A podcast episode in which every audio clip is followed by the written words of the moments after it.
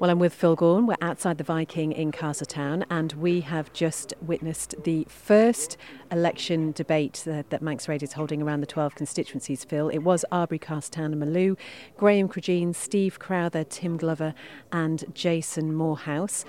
What did you make of uh, that hour then?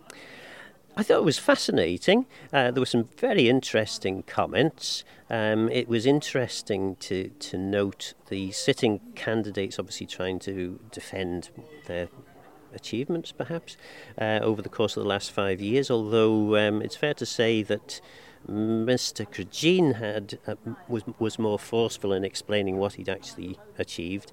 Uh, Mr. Moorhouse was talking about uh, asking lots and lots of questions and putting uh, motions down, um, but didn't really get an awful lot of detail out about what he'd actually um, done as a result, you know, what had been achieved by asking the questions. Um, the other two candidates, you know, the, the, the pretenders, if you like, uh, Steve Crowther and Tim Glover, um, they were they certainly put over some very forceful points. They seemed to have thought through um, a lot of the issues.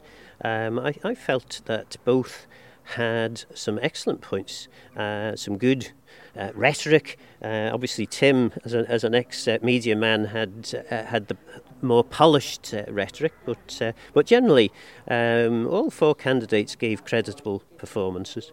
So you've been in this position, Phil. How genuine is a candidate when you're sitting there facing your potential constituents, you're being asked questions, you obviously want to give the best impression, how genuine are you at that point, well, or are you just saying what you want to hear? No, I think I think you are uh, genuine. I mean, uh, obviously it's difficult, um, and, and you know we did hear a few little uh, hints of this, uh, certainly from uh, Mr. Cregeen. Uh, you know, you've been there. I mean, in Graham's case, he's been there for 15 years, um, and then he was sort of saying, well, he mentioned it specifically mentioned the enterprise department. It's a bit clunky and slow and needs to improve. And you think, well. Have you, have you not had those conversations with the economic development minister? However, um, it is very difficult uh, in as much as uh, as a, a, minister and indeed as a backbencher, you can't be held to account for all the actions that, that, all, all your colleagues have done. So, so you have to give them a little bit of slack on, on that, I suppose. Um, but uh, there were some excellent questions tonight, uh, some really good questioning, particularly uh, in relation to housing. Uh, housing seemed to be identified as the major issue, certainly in, certainly in this area. Um, there was a, a, a very uh, um, sad tale from, from one parent about um, uh, bad behaviour in, in one of the local schools. Uh, and again, uh, I felt that uh, all the candidates had answers. Certainly, uh, Minister Cregeen, as, as a former education minister, had some, some of the more polished answers in relation to that one because he's, he's had the opportunity. But uh, he, he unfortunately used the education bill and said, well, you know, there was lots of good stuff in there and that might have helped. Um, but then I think Tim Glover pointed out that this was pulled because it was not fit for purpose. Um, so, uh, yeah, it, it, it was a good, good debate. And speaking from again from your point of view, I mean, you're fairly familiar, I think it's fair to say, to this patch. It's the first debate, as we say, um, as we head around the 12 constituencies.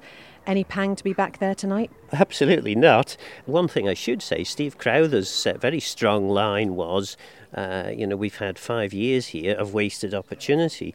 Uh, you know, he, he talked about the um, the airport technology gateway or the, the, the new uh, business park that's been planned now for six, seven, eight years, and, and uh, very little apparently seems to have happened. He, he talked about uh, Castle Rushen High School, uh, great ideas, lots of lots of plans, but still uh, some significant distance away. Uh, the pool, the, uh, the, the, southern swimming pool, in a very uh, poor condition, and no obvious plan at this stage uh, as to how that's going to be resolved. So, yeah, uh, there were some good, good, good questions, good points made.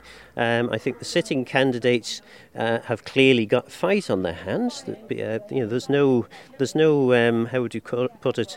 you know, there's no duds in the field, but, but they're all quite capable, I think. And I don't want you to tell us what your predictions are, but have you got a prediction in your head about how this outcome is going to be? I think it's going to be tight. I, I think i am fairly sure who's going to win one uh, of the seats. Um, but uh, the, the the final one, I'm, I'm not absolutely sure who who who'll get that uh, that second seat.